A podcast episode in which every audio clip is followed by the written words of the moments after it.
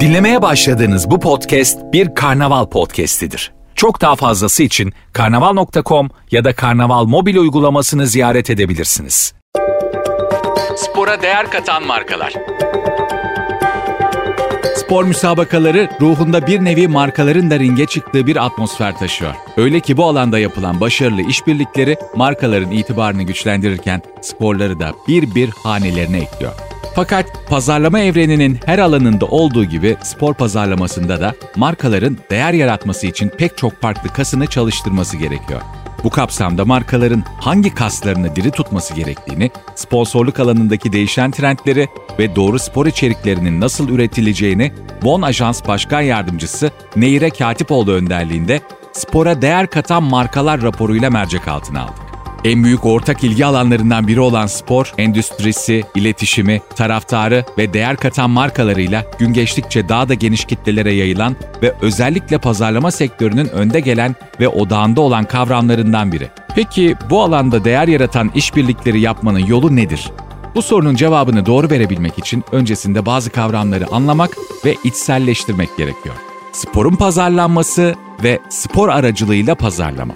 Sporun pazarlanması bir spor platformunun kendi değerini artırması adına yaptığı pazarlama faaliyetlerini kapsıyor. Burada sporun kendisi araç değil amaç olarak konumlanıyor. Bu kavramın önde gelen örnekleri arasında olimpiyatlar, voleybol kadınlar dünya kupası, FIFA dünya kupası, ATP tenis turnuvası, Fransa bisiklet turu, NBA veya UEFA Şampiyonlar Ligi yer alıyor. Spor aracılığıyla pazarlama kavramı ise sporu araç olarak kullanarak pazarlama iletişimi yapmak şeklinde yorumlanabilir. Spor geniş kitleleri ortak kümede buluşturabilen nadir platformlardan olduğu için markaların iletişim faaliyetlerinde tercih ettiği bir iletişim ve yatırım alanı. Başarılı spor sponsorluğunun temelinde ne var?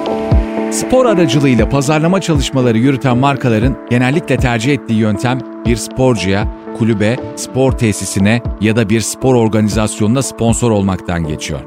Sponsor olanla sponsor olunan arasındaki ilişkinin uzun soluklu olabilmesi, bu ilişkinin karşılıklı fayda üretmesi gibi net ama bir o kadar da kolay olmayan bir temele dayalı. Bu sürdürülebilir ilişkide önemli olan sponsor olan tarafın ihtiyacını doğru belirlemesi, sponsor olunan tarafında bu ihtiyaca yönelik çözümler sunabilmesi. İlişkinin diğer olmazsa olmazı da üreteceği toplumsal fayda. Toplumsal fayda üretmeyen bir projenin uzun soluklu olmasını beklemek pek de mümkün değil. Markalar fayda sağlamak için iletişimlerinde kendi önceliklerinden daha çok takipçilerinin içgörülerinden ve ihtiyaçlarından hareketle çözümler sunabilmeli. Getirdiği fikir ve yaklaşımlarla sponsor olduğu platforma bambaşka değerler katabilen markalar karşılıklı fayda sağlayarak başarıya ulaşır. İşte bu yüzden sponsorluklarda sadece maddi katkı sağlayanın değil, bu tür iletişim mucizeleri yaratabilenlerin kıymeti bilinmeli. Trendler ve rakamlar. Sponsorluk alanında global anlamda değişen süreçleri Nielsen Sports'un Türkiye'de de yayınlanan 5 ana trendi özetler nitelikte. Spor endüstrisinin rakamsal boyutlarından da bahsetmek için dünyada önde gelen futbol liglerinin sponsorluk gelirlerine bakabiliriz.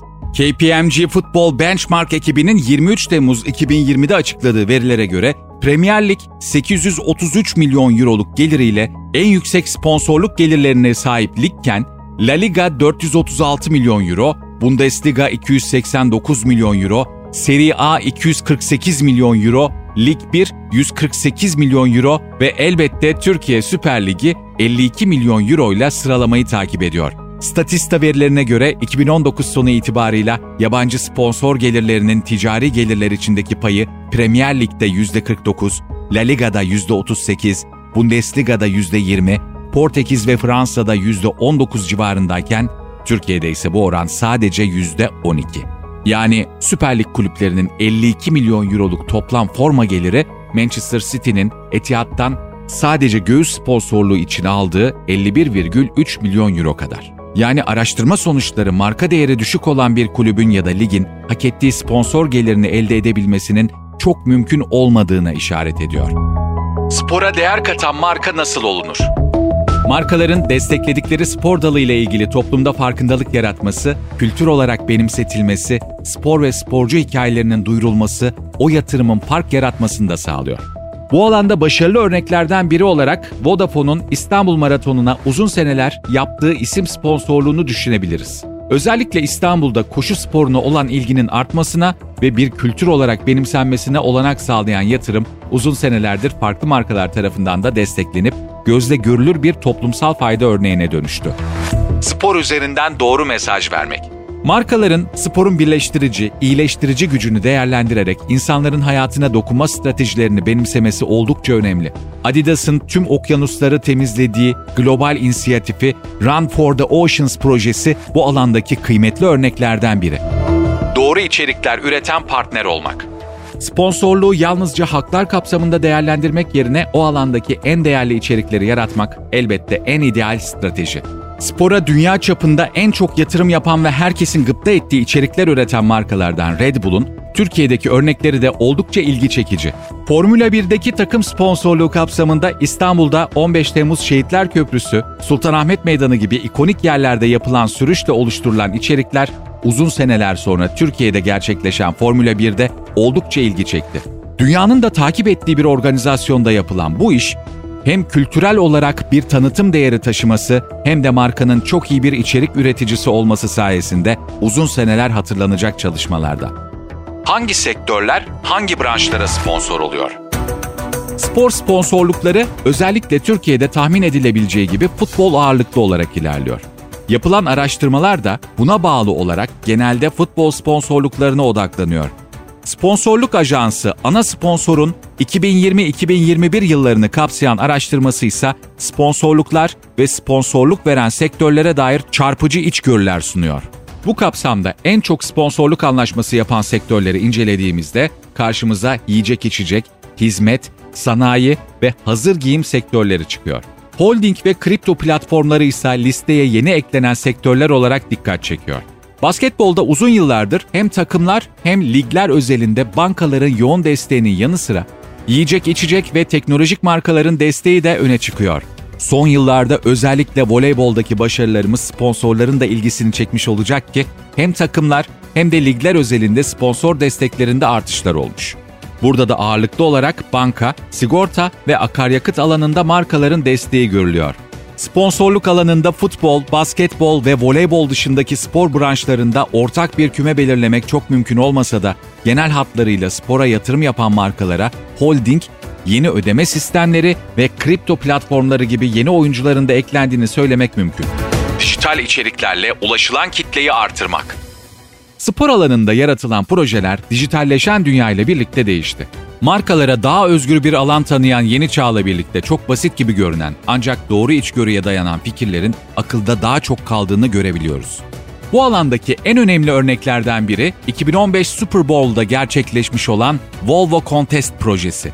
Türkiye'de regülasyonlar gereği yapmanın çok mümkün olamadığı bir ambush marketing örneği de sayılabilecek projeyle Volvo, Super Bowl sırasında tüm reklam veren rakiplerinin reklamlarını gören tüketicilerinin Twitter'da Volvo Contest etiketiyle paylaşım yapmasını istedi ve katılımcılardan biri aracı kazanma şansı yakaladı.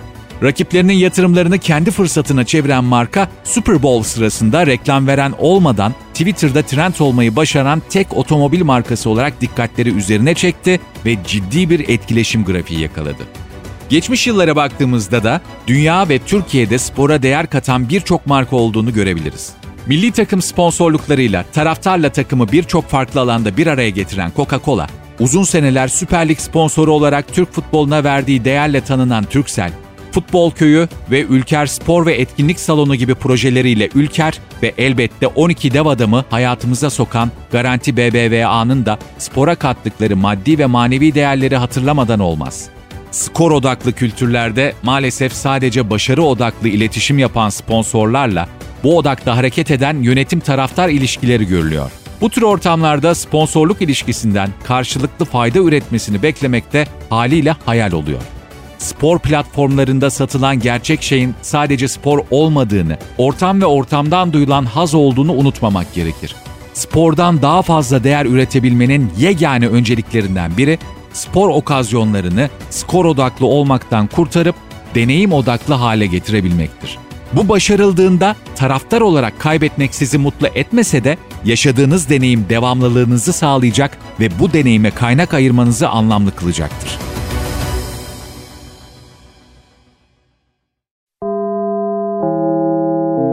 Dinlemiş olduğunuz bu podcast bir karnaval podcastidir. Çok daha fazlası için karnaval.com ya da karnaval mobil uygulamasını ziyaret edebilirsiniz.